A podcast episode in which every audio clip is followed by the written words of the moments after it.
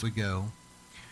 All right, so Lord, we just thank you for this time as we're going to be getting into the word of the Lord together.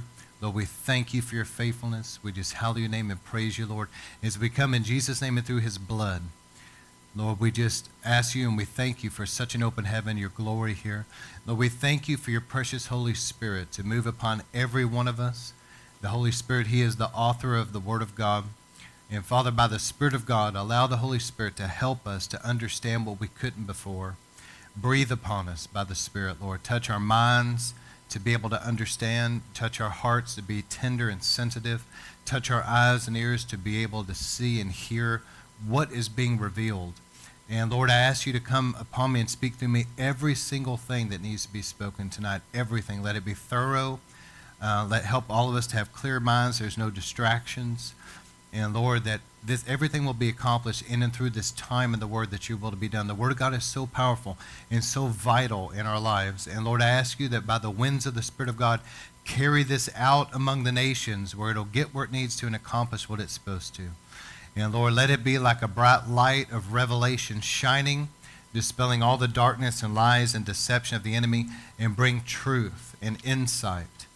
And Lord, the washing of the water, of the Word, let there be a cleansing us. Lord, we ask you to convict our hearts. Where are places that we need to hear some things sometimes that, that convict us and challenge us to go deeper in Christ and to, and to maybe repent us of some things? And Lord, let tonight be a night of, where you search us and deal with things in us that need to be dealt with. We welcome that part and that ministry aspect of the Holy Spirit to convict the world of sin and convict us. And Lord, we thank you for it. We bless you. And Lord, we submitted unto you and we resist the devil, we must flee. We bind up everything of the enemy that would try to hinder, distract, resist, oppress, in any way come against this word. We bind you in the name of Jesus. We command you to back off right now. Lord, let your angels just clear any of that away. And Lord, they're going to watch over this, that make sure that your purposes will be established. We thank you for it. In Jesus' name we pray. Amen. All right. How many of you guys knows there's spiritual warfare going on out there, isn't there? And um, Satan hates the word of God. He'll set up dark forces to try to hinder the word, you know, and including through um, various social media, etc. There's like dark forces behind there that want to silence the truth. They have an agenda, and it's not your agenda. All right. So anyway, we're looking at the close of the church age. Next week, I'm going to look at Revelation chapter 4, which has to do with the rapture. Some people don't like that word, so the catching away. It's in the Greek, it's the harpazo. It is the snatching away, the catching away of God's remnant people. And so I'm probably going to spend a couple weeks covering that because it's an in depth subject. But as you will see, chapters 2 and 3 of Revelation deal with the church age the last 2,000 years. And when we leave chapter 3, listen to what I'm saying. The church is gone. You don't see the church again in the book of Revelation.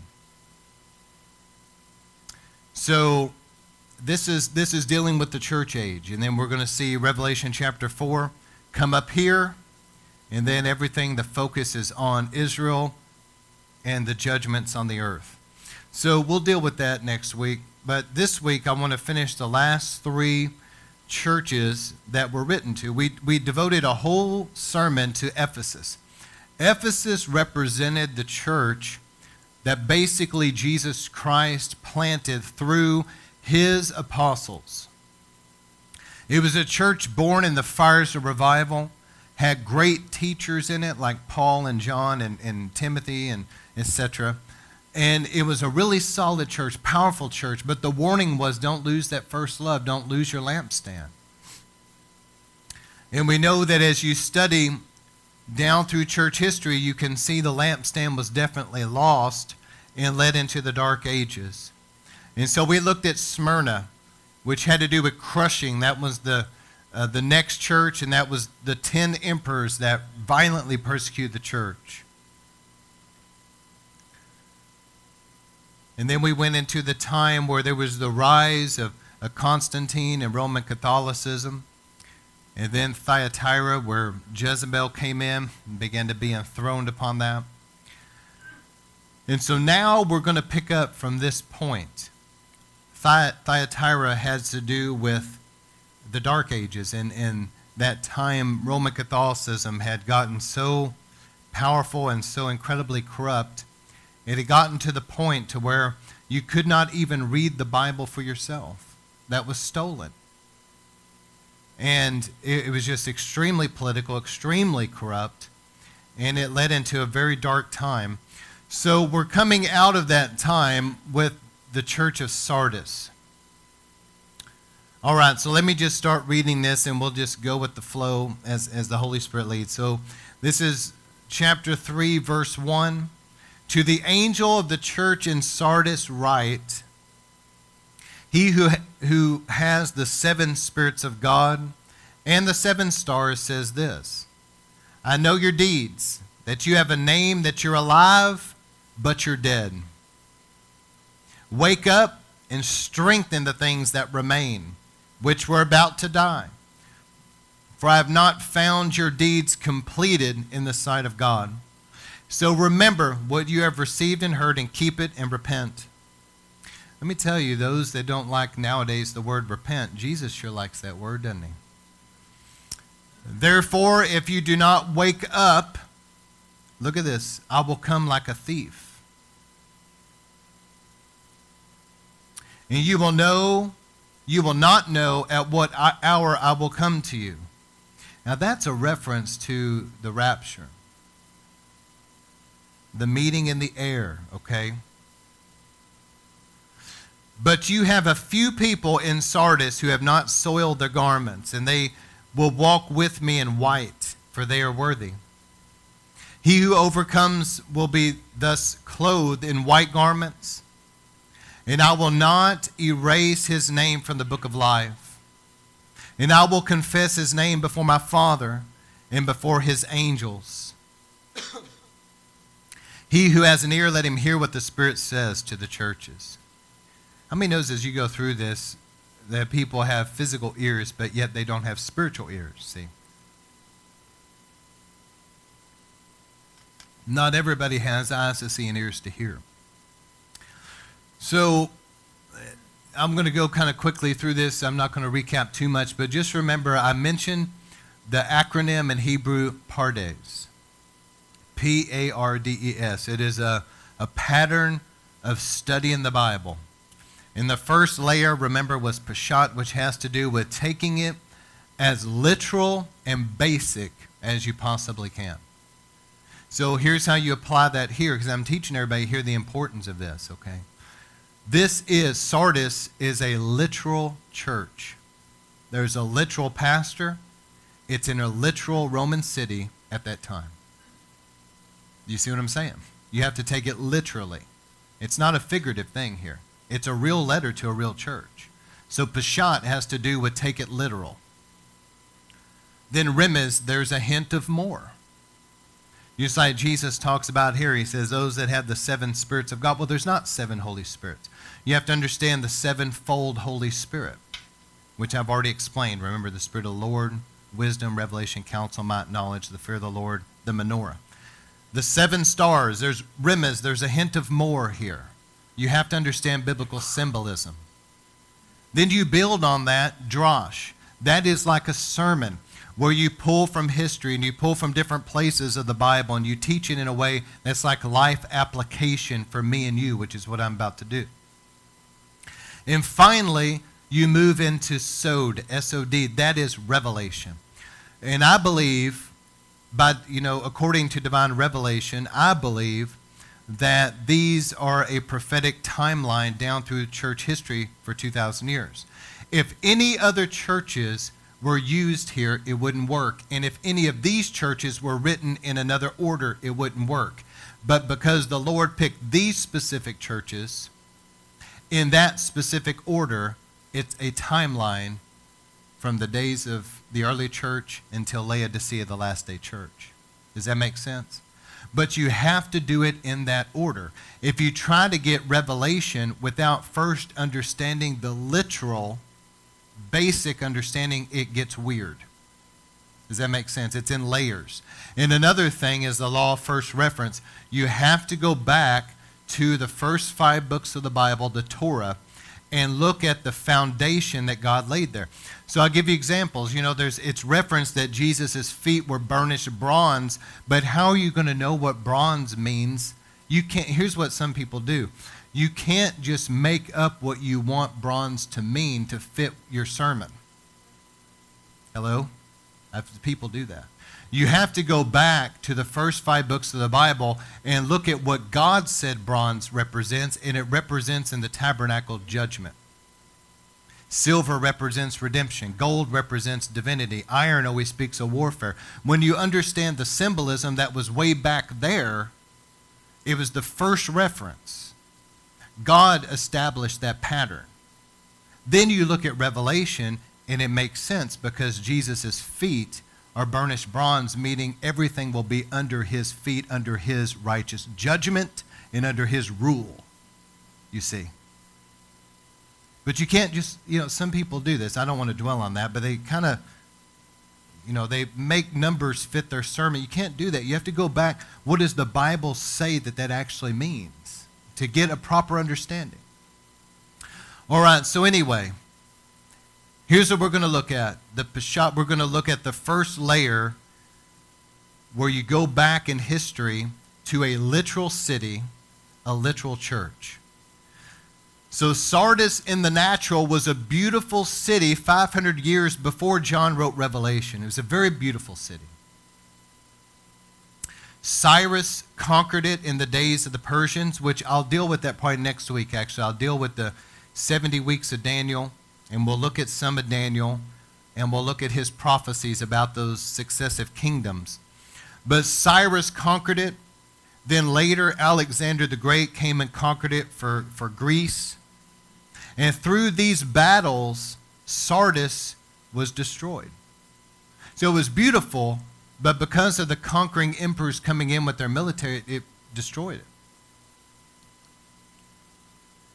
Then, to top that off, in 17 AD, an earthquake reduces the city to ruins.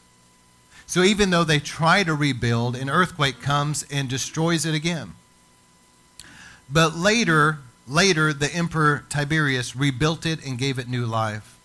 So that was the time that we're looking at. Tiberius had rebuilt it, given it new life. But here's something I want you to see. It's very important. The temple that was there was to the mother goddess Cybele. C Y B E L E, Cybele. The name Cybele was derived from, from a Phrygian language meaning mountain mother. So this temple and this goddess, this is really interesting when I was looking into this. This goddess was there before the Greeks got there. So technically, it wasn't a Greek god, but when they they kind of adopted it. But when they conquered, this was already there. This was like a satanic stronghold that was there. So remember, Cybele, a mountain mother. Many altars were built in high places of worship to pagan gods. So I'm sure that this was built on like a high place originally, but, you know, they built altars on hills and mountains to worship these pagan gods. And the Greeks adopted this Phrygian goddess, and a temple stood there in the days of this writing. There was a temple in Sardis to this female deity, Cybele. The emphasis of Cybele was that as being a mother. So just like Diana was fertility, etc., this was like a mother of sorts. Now, let me just stop there and we'll come back to it. So, I'm going to give you kind of something, uh, just a side note. But you remember in the Bible how Israel got into worshiping Baal?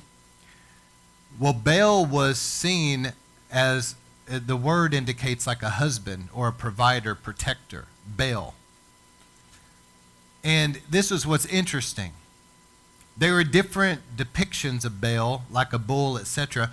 But one depiction of Baal was somebody standing like this, and they had a lightning bolt in their hand. And the reason for that was Baal was like a husband to those that worshiped him, And he would send, if you worshiped him, he would send the rain on your crops. And thus he would provide for you. You know how offensive that would be to God knowing that that's what Israel was doing? Because God specifically told them, if you worship me, I will bless you. I will open the heavens. I will send my rain on your land in season and bless the works of your hands. He said those words. But anyway, Baal was seen as the one that would send the rain and provide. That's why when Elijah came on the scene, God told Elijah, Here's what I want you to do. Elijah, I want you to tell the people of Israel, guess what? You worship Baal, there's not going to be any rain until I say so. And it, there was a famine, it didn't rain. You see, God was trying to deal with that stronghold there of Baal worship. He was dealing with the mentality. All right, so keep that in mind here because when you when you deal with these regions, you have to understand that the people have adopted this, this female deity in Sardis that they see as a mother. And this mother goddess, this temple, there's a mindset there. And so when you go to these temples, you have a certain belief system, a certain mindset of worship to that specific deity for their benevolence. Now, a couple other things about this region. This city was where that myth in Greek mythology about the Midas touch came from. How many guys have heard that before? It was from Sardis. In Greek mythology, Midas was the king of Phrygia, which was there before the Greeks conquered, okay? He was the king. And because of his hospitality to the satyr, Silenus and Dionysus, these gods, they offered to grant this king Midas anything he wished. So he desired, listen to what he wishes. It's like a genie in a bottle, right? He wishes, well, anything that I touch be, you know, will turn to gold. Well, this quickly was regretted because even his food and drink turned to gold. So he starts getting hungry and thirsty. And to free himself from this enchantment, Midas was instructed by Dionysus to go bathe in the Pactolus River, which he did. And it was believed that afterward the sands on that, that riverbed had gold in it, mixed in it. So that's where that whole Greek mythology from the Midas touch came. All right, so this was a city, a literal city, a literal church to a literal pastor but in many ways, this city was seen as very pretentious, but didn't actually have the substance. How many of you guys know that sometimes people talk big, but when it comes down to it, they can't come through? Big talk. All right, so let me just read some things I have in my notes here. So, the Roman Catholic Church to this day refers to itself as like the mother church. In the natural, this city had faced, listen, this city of Sardis had faced great destruction and was rebuilt. Also, the satanic stronghold was Cybele. Now, here's prophetically. So, in the city, you see the stronghold, you see what the city's facing. Now, let's look at, there's a hint of more. Let's start looking at some divine revelation in this. Sardis means those escaping. Prophetically, this speaks of the time of 1517 to 1750. You know what that is? The Reformation. And this was a revival of sorts. The seven stars are God's faithful servants who would preach the truth. The seven spirits refer to the fullness of the Holy Spirit that God gives to those that have a heart for restoration. Martin Luther risked his life and he stood firmly on this one scripture. This was the only real revelation that the man seemed to have, but he really had it and he stood on it. Ephesians 2 8 through 9, which states we are saved by grace through faith. And Jesus commended those that believed the gospel and stated that they would wear white. let me just say a few things about Martin Luther that are very important, actually, because there's two things I really need to belabor tonight, and one is this, and then I need to belabor some things about Laodicea.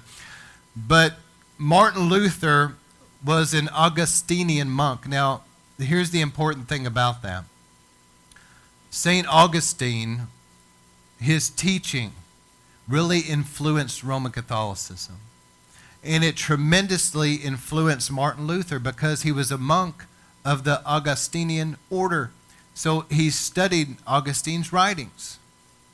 And there's two things that Augustine taught that were very detrimental. You have to be careful that when you teach, that you study the word enough to where you you understand the whole word of God and establish sound doctrine because if you teach off, those that follow you get off and it gets worse as it goes. And that's what happened here. So Augustine taught two things that were that led to a lot of problems. One of them is he taught replacement theology. He believed. See, you got to understand though, in his day, Israel was not a nation. So when he looked at toward Israel, he would have seen that it was just a wasteland. So in his mind, God was through with Israel. So what he did was Every time you read about Israel in the Bible, promise, future promises to Israel, etc., he, he applied it to Roman, Roman Catholic Church, Roman Catholicism. And so Roman Catholicism adopted this replacement theology, which they believe to this day. The Vatican believes that they are the true Israel, and they don't believe that God has anything else really to do with Israel. And there's other groups that believe that as well. There's one group that believed that they were the 144,000.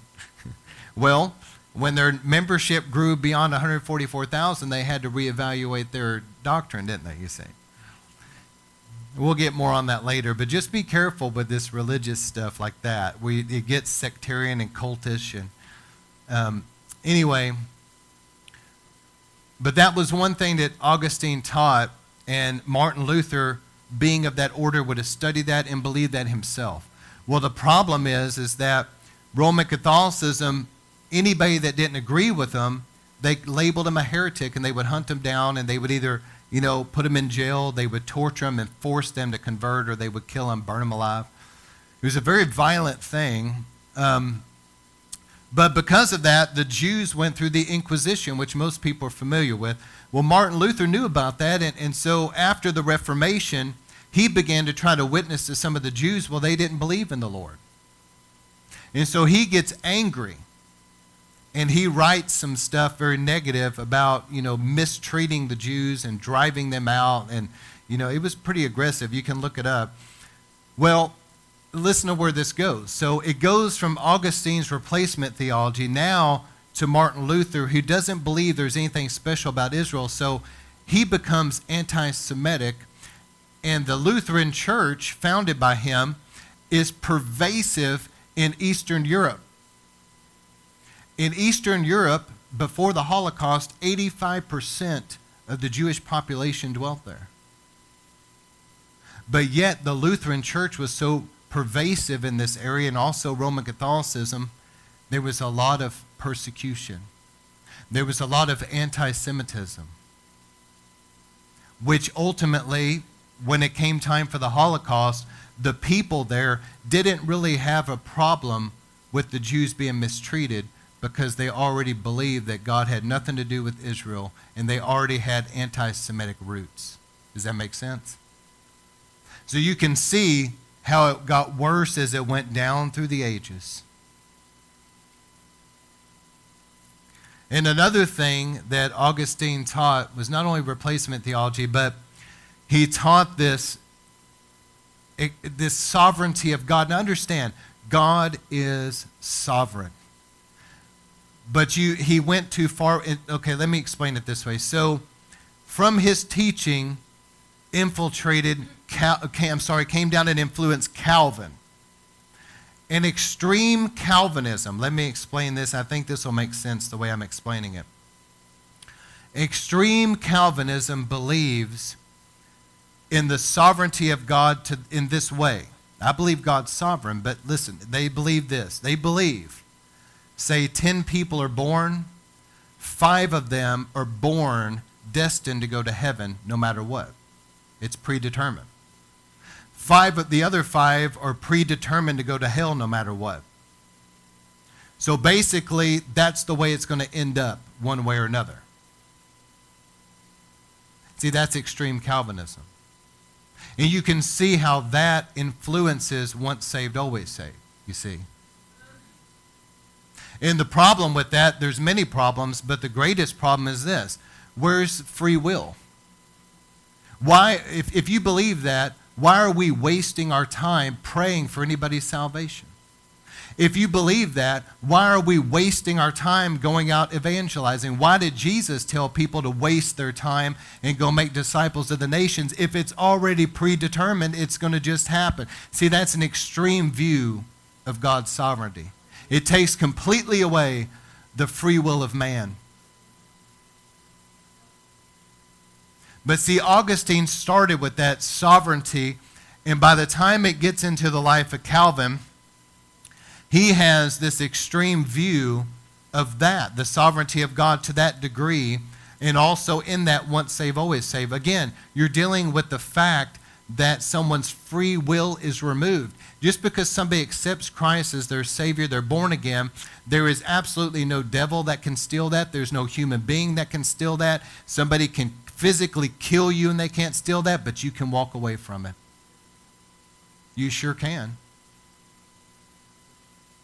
And that's why the Bible says right here, Jesus said in here, He said, I'm coming like a thief. But He also said, He who overcomes will thus be clothed in white garments, and I will not erase his name from the book of life. So your name can be erased or blotted out, can it? All right. And let me just warn about in the new covenant that we're in, there's liberty. It's important to not get legalistic. Legalism is a religious spirit, and it's very dangerous. There's people that get very legalistic in different areas. I know for one, I, am gonna give a few examples, but one is is that some groups like there's sects, the S E C T S, there's sects, you know, like a sectarian but they believe that if you don't eat kosher, that you're not right with God, and they believe that. And you try to tell them you're kind of being a Judaizer, and they'll they found their way to to worm around all of that. But at the end of the day, the Bible's clear about food being clean, but it is a religious spirit. And one guy got so far with it, he was saying, well, you know, rebellion is as witchcraft, so if you're if you're not obeying that, then, you know, basically he was saying that they're a rebellious witch. That's what he was saying. So, how does somebody get to that point? Because way back here, they started agreeing with some kind of a religious spirit in their mind. And it began to develop. And they began to take on more and more of that nature of the religious spirit. Many of you guys have been going through that book with my wife? See, the more something is affecting you, and you don't get it off you, it starts changing your personality, your mind, your emotions to where you start becoming more like that thing. And in this case, it's a religious spirit. Some people make the biggest thing about whether you have church on a Saturday, a Sunday, or another day. How many knows that in the new covenant you can worship God every day of the week? Why are we adding to and taking away from and dividing over these petty, pathetic things? It's all kinds of different things like that. And another one is, you know, about look, there's nothing wrong with celebrating the birth of Christ any day of the year. But some people, it's going to be an issue with them. It's a religious spirit. And if you're not careful, that will get in you and change you. And I've seen people that at one time, they were a certain way, they had a humble, sweet spirit about them, but they allowed that religious thing to keep working on them and over time, they had a personality change, they got lifted up with pride, and they began to be a problem. All right, so be careful with the religious spirit. So even though prophetically this speaks of the time of the Reformation, it was coming out of Roman Catholicism. Martin Luther has already talked about this. So Martin Luther wrote his 95 Thesis, nailed it on the gate there, the door at Wittenberg, and set things in motion. But you got to understand that even though that happens, these reformers like Luther, they were so inundated, they were so filled with so much Roman Catholicism that it still was a part of who they were. They, it still came out in their teachings. So it was a period where you were leaving something, but there was still a lot of that Roman Catholic influence there, you see. So this, this created a lot of problems. Now, with that in mind, the gospel was restored, but nothing else was really restored at this time. Only the gospel. Now, let me go back and read some of this again to you. Keep that in mind as I read some of this. He said, I know your deeds, that you're alive, but you're dead. See, there was still a lot of spiritual death. There was still a lot of people that professed to be a part of Christ, but yet they didn't believe the gospel that Luther was preaching, you see. He said, Wake up and strengthen things that remain, which are about to die. I have found your deeds not complete in the sight of God. They only had a part of Reformation. They only had the gospel, which is the most important thing, but they didn't really understand other aspects of Christianity. It was just that faith in Christ alone, which is the most important thing. He said, Remember what you've received and what you heard talking about the gospel. Keep it and repent. He was saying to turn away from dead religion unto faith in Christ. Therefore, if you do not wake up, I will come like a thief. You won't know the hour. But he says that there are few in Sardis who have not soiled their garments. They'll walk in white. And he says, To him who overcomes, you'll be clothed in white garments, and I will not blot your name out. So be careful because there were, there were some that may have listened to Luther, but they weren't really fully embracing the gospel. They were still looking at works to be saved. You got to be careful about that. Let me give you an example of what Luther had to go through.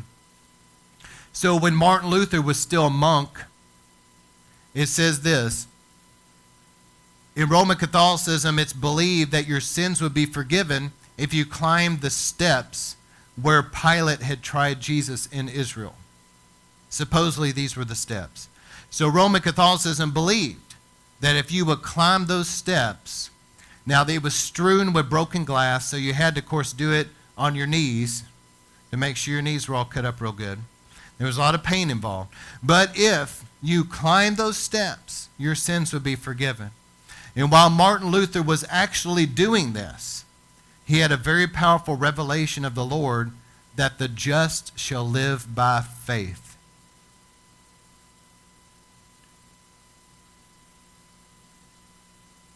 And so that was really the only thing that was restored, the only great revelation Luther seemed to have, but he stood on it, and we have to honor him for that because his life was in danger. Later, Luther was hated by Rome, he was hunted down. He was obviously excommunicated from Roman Catholicism, and his life was in constant danger from Rome, who wanted to murder him. They sent assassins to kill him. But there was a German king that protected him and saved his life, okay? So even though this period was filled with various problems, the gospel was restored. So that is the church at Sardis. You see here how the Lord, this to me, this is so amazing. Because you see how Sardis in the natural was a beautiful, that had been destroyed city. It was coming, and they were coming out of the ruins. Do you see how the church had went through the dark ages and it was destroyed and it was now the gospel was coming up out of the ruins. Does that make sense? It's neat to me to see how incredibly powerful each one of these letters are because there's layers of meaning. All right so that leads to the next church philadelphia And to the angel of the church of Philadelphia, starting with verse 7, those that are following along, Verse 7 To the angel of the church in Philadelphia, write, He who is holy.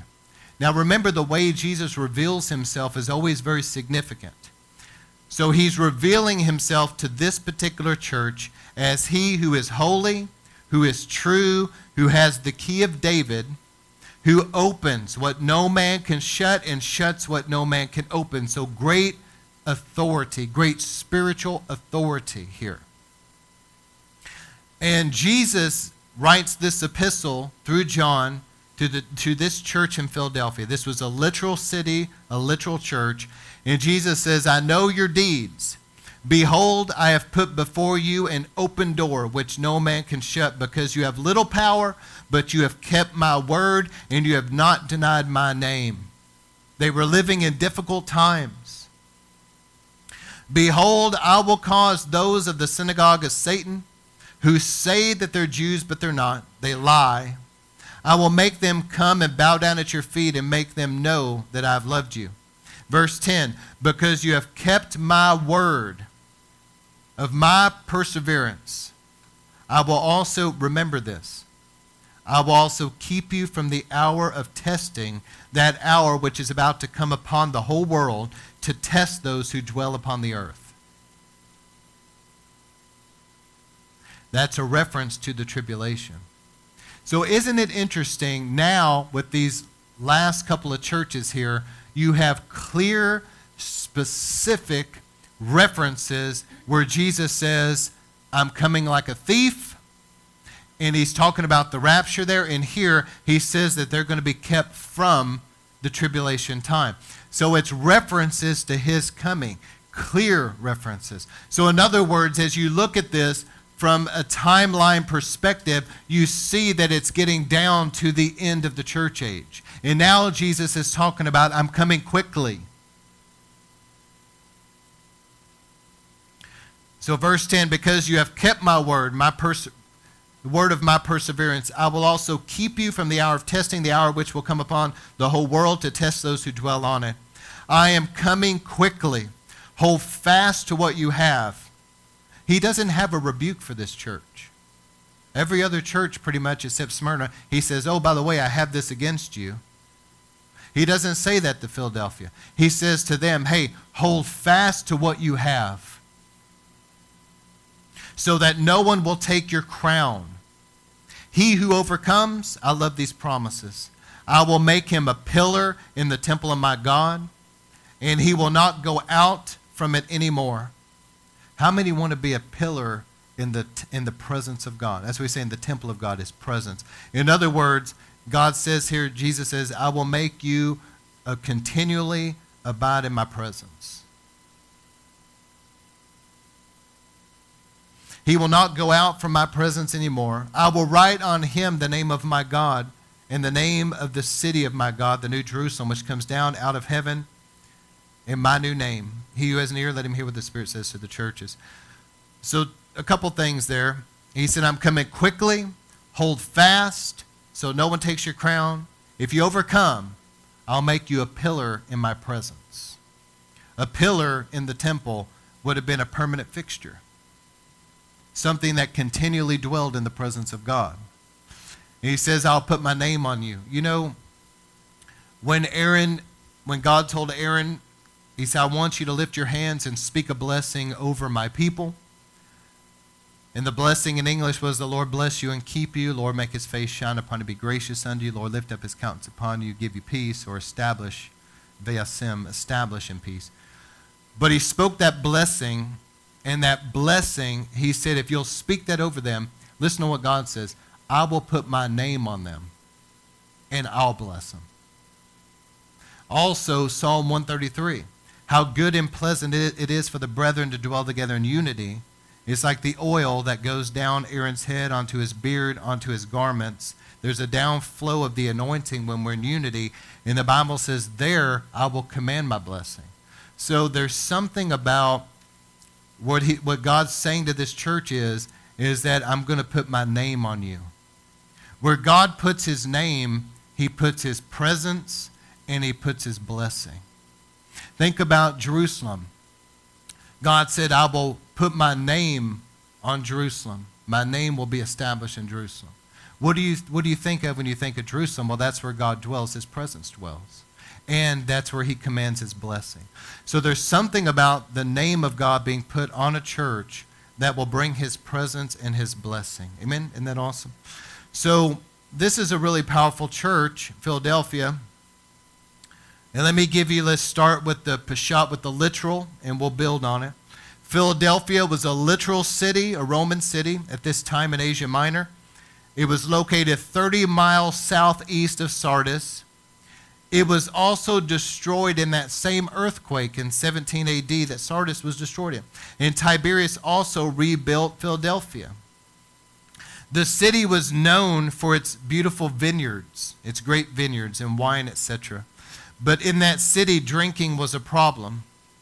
This church was birthed in revival in Philadelphia it was a sincere church that kept itself pure from the contaminants of the world around it. It was a strong church that proclaimed the gospel. And this is important. It was a missions minded church. In other words, Philadelphia had a heart for the lost and the hurting. They were reaching out to people. How many knows when Brother Holt was here? What was he talking about? He was talking about being in Acts 2 and then another reference, but he was talking about being a church of power that what? Reached out to the lost. That's Philadelphia, a church that's sincere, mission minded. And it's interesting, as I've already said, this church had no rebuke from the Lord. What is he going to rebuke? They were keeping themselves pure from the contamination around them. They were holding on to his word. They were a church where the presence of God dwelled. And they were a church that were reaching out to the lost. So they were doing what a church is supposed to be doing. So the Lord had nothing negative to say about this church. He said, Listen, just hold on to what you got. I'm coming quickly. He said, Don't let anybody steal your crown. In other words, what he's saying there is, because you've been such a faithful church, I have a crown for you. Just keep doing what you're doing, keep being faithful so you don't lose that crown. The Lord admonished this church. But I want you, in your notes, there's a, a picture on the top of the front page, and you'll see that it's those various churches, the seven churches. And I want you to notice in that picture that the last three churches, Philadelphia had a promise that they would not go through that tribulation time. That they would be, look, you see that arrow? They were going to be caught away and not have to go through the hour of testing. So these last two churches, Philadelphia and Laodicea, if y'all give me just a few more minutes, I want to talk about Laodicea. But there's going to be like two, you know, like a train track has two rails. There's going to be like a Philadelphia type church in these last days, but there's also going to be a Laodicean church, and the Laodicean church is probably going to be much bigger and more pervasive. But God always has a remnant. But these promises to Philadelphia, as I close this out, was this to be kept from the hour of testing. He said, I'm coming quickly. You'll, you'll dwell in my presence. I'll put my name on you. So, prophetically, Philadelphia speaks from 1750 to 1905. It is a period of great revivals. Remember the Great Awakening through the Wesley brothers, Whitefield, Edwards, all of that. You had Cane Ridge in 1801. You had Finney's ministry, Rochester, New York, in what 18 um, in the mid 1800s, and then you had toward you know the late 1800s, early 1900s. There was great revivals that were going on. We know about the Welsh revival, and we know about Azusa Street started in 1905. But this was a period of great revival. Y'all hear me? Prophetically, this speaks of like, so what Ephesus lost, they lost the revival, they lost the menorah. In Philadelphia, it's like the last day church. God is restoring it through great revival. and it is a preparation for his coming. And he said, If you will get in on that move of my spirit and you'll be faithful and you'll keep my word and you'll be about my Father's business to be soul winners, he said, You're going to be caught away and you won't have to deal with the hour of testing coming on the world. But it is a revival church, it's like it's restored back.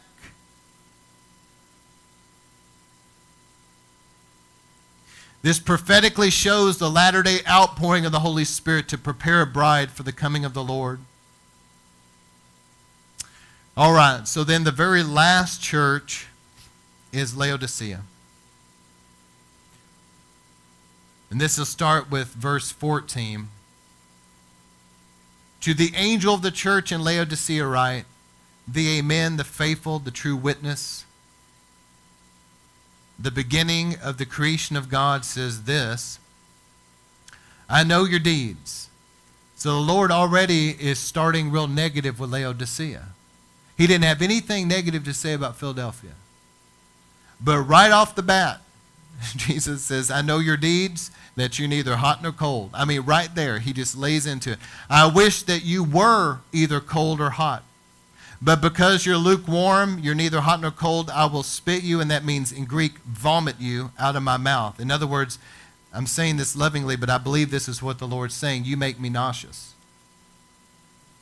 Verse 17, because you say, I'm rich, I've become wealthy, and I need nothing. He said, You do not know that in God, Jesus was saying, In my sight, you're wretched, miserable, poor, blind, and naked. I advise you to come buy gold refined in the fire so you may become rich. Gold refined in the fire is where the Lord puts you through the fires to, to test your metal and purify you. See, Laodicea didn't have any suffering, any persecution. They weren't going through any trials. And he said, and white garments so you can clothe yourself. In other words, they were being soiled by the world. And the shame of your nakedness will not be revealed, and to buy from me eye salve to anoint your eyes so that you can see. Jesus is basically saying, You're seeing yourself wrong. You're seeing yourself just fine. But he says, I see you quite different. And he said, You need me to anoint your eyes so you can see yourself with righteous judgment so you can repent. In verse 19, those I love, I reprove and I discipline. Therefore be zealous and repent. Behold, I stand at the door and knock. If anyone hears my voice and opens the door, I will come in. I will dine with him, and he with me. He who overcomes, I will grant him to sit down with me on my throne, as I overcame and sat down with my Father on his throne. He who has an ear, let him hear what the Spirit says to the churches. So, this is a great promise to the overcomer. And the reason why I believe such authority would be entrusted is because this Laodicean, if I could say it this way, the spirit of Laodicea will be so pervasive and strong in these last days. The Lord says it's going to be so difficult. But if you will be an overcomer to not become like that Laodicean church, and you'll stay hungry and on fire for me and not get lukewarm, and you'll persevere, He said, I will let you sit on my throne with me. Laodicea in the natural, so let's start with the literal. Peshat, remember, Laodicea was located 40 miles north of Ephesus. Laodicea was a large and very prosperous city on the banks of the river Lycus. It was a tributary of Meander. Laodicea was in between. See, look at the natural. It was in between hot springs of Hierapolis and the cold springs of Colossae. This city was famous also for its medical school in eye which supposedly had healing properties. This city was very wealthy, and the people were entertainment based. Hello. The remains in this city, to this day, there are remains in Laodicea that show a theater, a gymnasium, and public baths. These people live for continual pleasure.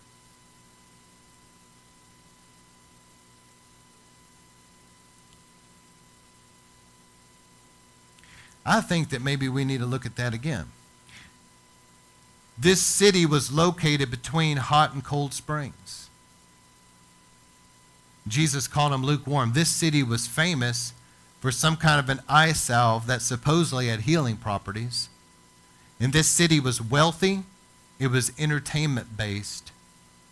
People were caught up in the theater, in the gymnasium, in the you know, public baths, and they, they were just caught up always wanting to live for pleasure and entertainment.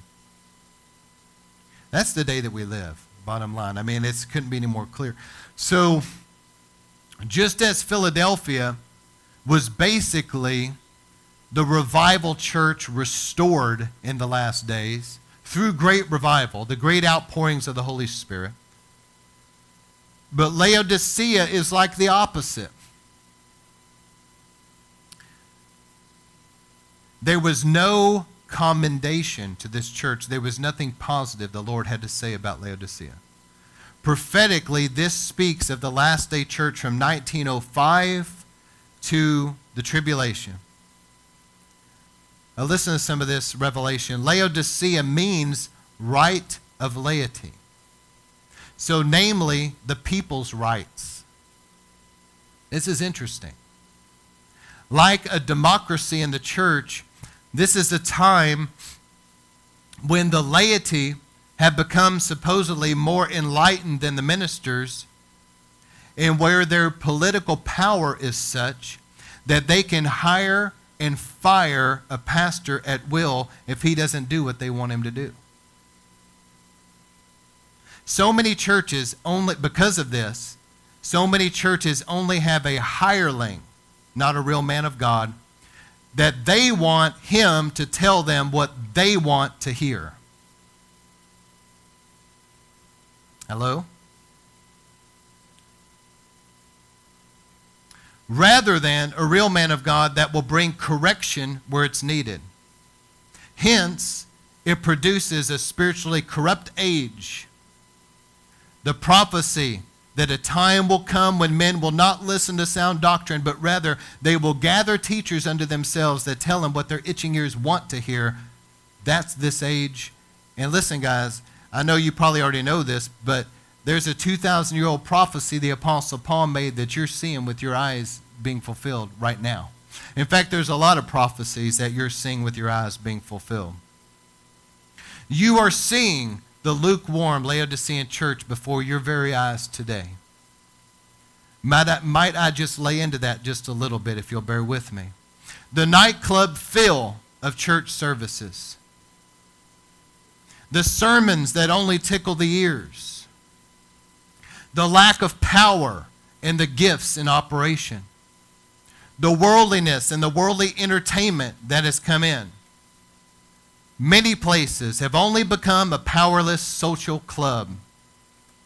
People have grown so lukewarm that they only attend church if they feel like it.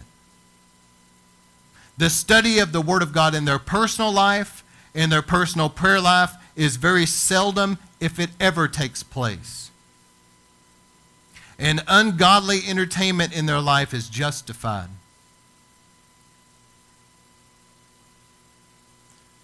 So these are like train tracks. In these latter days, you've got the restored, uh, what was lost in Ephesus being restored back in the Philadelphia church. It's a church of power. It's a good church. It's a strong church, spirit filled. But then you also have the Laodicean church. And these two are going to progressively become more that direction. In other words, Philadelphia is going to keep seeing great revival, a great outpouring of the Holy Spirit, going deeper in Christ, and it's a preparation to be caught away and meet Him in the air. But the Laodicean church is going to keep getting more and more worldly and lukewarm.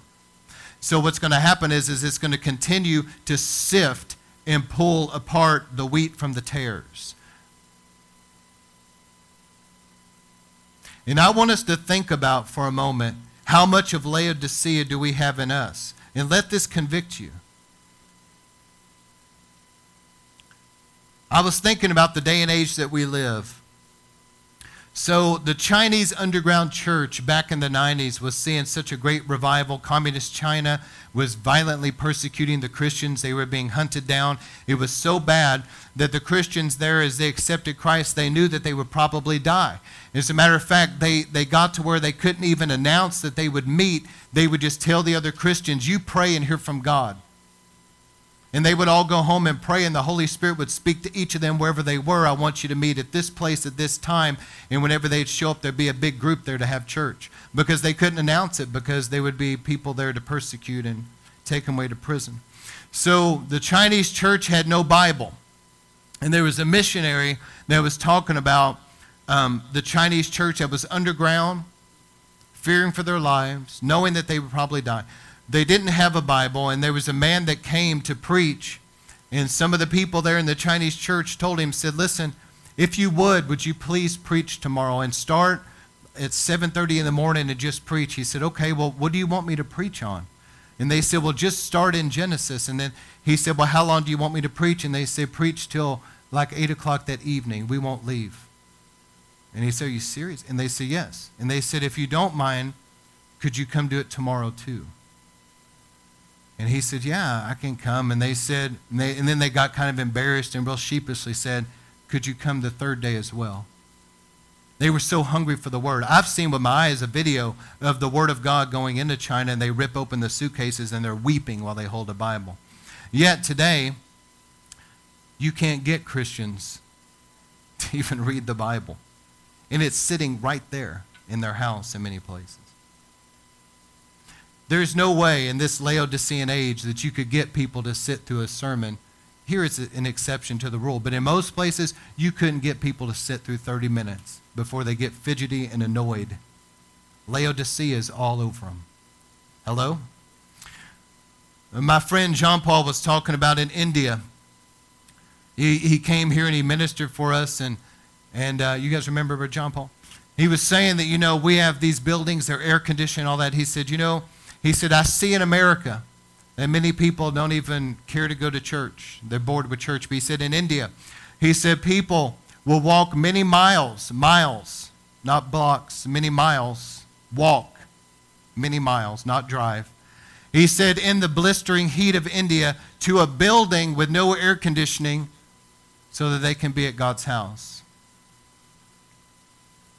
You don't see that here. Why? Because again, Laodicea, People are pleasure based, entertainment based. They think it's about them, what they want. They want God on their terms. Hello. In South Korea, Dr. Cho was talking about the hunger of the people there to pray and how people wanted, and they would meet together for all night prayer meetings, get up at the crack of dawn to have these early morning prayer meetings before they go to work for, you know, eight hour days. And they would take off work and use vacation time to go for a couple weeks at a time, sometimes 40 days. They would take off work to go to Prayer Mountain where there's these grottos and they would spend time in prayer and fasting. He said any given time there'd be thousands of people at Prayer Mountain, the hunger. And yet you okay, I think everybody knows this. Churches here call prayer meeting and the ranks thin down to a handful of people that'll even come for an hour. Laodicea. Yet, if you throw some kind of a party, some kind of a barbecue or whatever, people will come, bring friends, they'll be willing to stay for hours. You call prayer meeting. Laodicea. We laugh, but the truth is, it's pathetic. And the truth is, we should be convicted here in America because we're no better than the Laodiceans who Jesus had nothing good to say about. That scares me because I see it out there. And I don't want to be one of those in my personal life. I'm talking about me I don't want to have Laodicea all over me. Where the Lord looks at my life and says, It makes me nauseous. You're not on fire anymore. You only go to church because you have to. When's the last time you read my word? When's the last time you, you spent time with me in prayer? Where is your passion? I don't want that about me. People get so caught up with pleasure and entertainment all these different things. These things are fading. The problem is, is that people are living for the here and now in their own flesh, their pleasures of their flesh, instead of thinking about eternity and sacrificing their life for eternity. I saw in the days of revival in the 90s, I saw people so hungry and on fire for God. People would line up for hours to get into church. But over the years, I've seen it wane. Hear what I'm saying. I've seen where some of the godly convictions that people had in those days that they were selective about the stuff they would watch on television and movies. They were selective about what they would listen to. They were careful. They didn't want anything that would grieve the Holy Spirit or hinder the revival in their lives. I've seen them now compromise. They're doing things they would have never done. I've seen that people used to drive for hours to go to these revival meetings. I was one of them, and I knew many others. They, would, they were willing to drive to another state for a revival service. They could only be there for a couple days, but they were so hungry. They would save up money. They would take off work. They would get people to go with them. Yet now you can have a powerful meeting and have people come, and it's, it's extremely powerful. And you can't get people to get off their rear end and drive across town for free. A lack of hunger. You know what it is? Laodicea. When I met with Brother Kilpatrick, we had time together at lunch, and he just looked at me and said, The spirit of Laodicea is strong today. He said, You're going to be coming up against that, and I can see it. People want to live for their own selfish self. You know, they're bored. They're bored during worship. They just sit there bored, can't wait for it to get over. They're bored during the sermon. How long is this guy going to preach? Friend, I love you, but you're, you're a Laodicean. Where's your hunger? Well, you know, altar time comes. They don't care if they get prayer or not. They're just ready to go. They, and truthfully, they would rather be at home watching TV.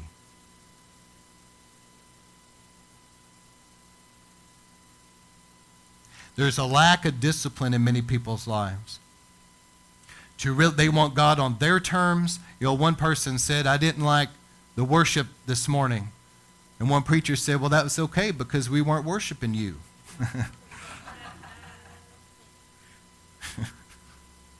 See, the mindset is that people think, they really do in America, they think it's about them. Man, the Lord's just really, I, I feel this as I'm preaching this. I mean, it, it's kind of rough here, but I'm just telling it like it is. But I'm going to tell you that people really think in America that really is about them. And this seeker friendly church fosters that deception that it's about you. What you want, when you want it, how you want it. Burger King Church. Have it your way in five minutes. You know, we'll, we'll even do a drive by. We'll have, listen, we'll keep church within 20 minutes. You know what I'm saying? That's Laodicea. Let's just tell it like it is. I think most of people in River of Life, by and large, you're not like that, and you know what I'm talking about. Friend, that's Laodicea. And those, those type of facilities, those type of places, those type of people, I love them. I'm not against them, but they better repent because they're, they're soiled with the world. And Jesus had nothing good to say about Laodicea. The lack of discipline in their lives and the lack of sacrifice. That's what concerns me. People are not willing to really lay down their life for the gospel. You know, there's other countries that by getting saved and going and being a witness, that they actually know. You remember, actually, Brother Holt told a story, true story about a young man who, who had a little piece of a, a Bible that he rolled up that he could fit in his glasses. Remember that story? And him and his wife, they had just got married or whatever, they were going to go witness in the city. And they knew when they went there that they would die there. They knew it, but they still went. You, the way things are today, you, you can't even get people to be on fire for God enough just to go to church, let alone lay down their life for the gospel. The scary thing is, Laodicea has been so pervasive in America now for so long. You're seeing so much worldliness. As I said before, it, church has become in many places like a nightclub. It's become fashionable to use profanity. It's become fashionable with the tattoos and piercings, social drinking, etc. It's an abomination to God. It's Laodicea. God will never be pleased with it. He's never going to pour out his spirit in that garbage. People better repent. So basically, I'm going to close out. I had a few more things. I'm going to pick it up next week. But basically, guys, as you saw in that diagram, Philadelphia was promised to be caught away. Laodicea was not promised that. There's going to be a group of people that call themselves Christians that when the catching away happens to meet the Lord in the air, I promise you they're not going to be there. They're going to be here during this tribulation time. The Lord is not coming for some stained, soiled, defiled, worldly church that thinks it's all about them and not about Him. He's not coming for that. He's coming for a church that's on fire for God, a bride that has made herself ready without spot or blemish, that's on fire for Him and in love with Him and living for Him. Like Philadelphia, they're, they're a place of God's presence and power, but they're also reaching out to the lost. Amen? All right. So I'm going to close this thing out. But just wherever people are tonight that are hearing this, pray about what I said tonight about Laodicea. Don't get so caught up with this present world. We've got to be a people that's truly ready for the Lord's coming, and many are not. So, Lord, I just thank you for hearing, answering every prayer tonight, meeting every need over this sermon. Let this get where it needs to get and accomplish what it needs to. Let it do what it needs to do.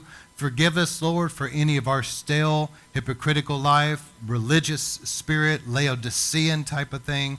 Lord, we don't want to be like this world. We want people to see Christ when they see us. They see something different than the world so that they will believe. How will people ever believe if they see Christians that are no different than the world? They're going to look at those people and say all Christians are hypocrites. They're going to look at those people and say if they're saved, then I'm certainly saved. They need to see something different in us. Lord, do that work in us. Set us on fire, purify us. In Jesus' name. We want to be like the Philadelphia church that's going to be caught away when you come. In Jesus' name. All right.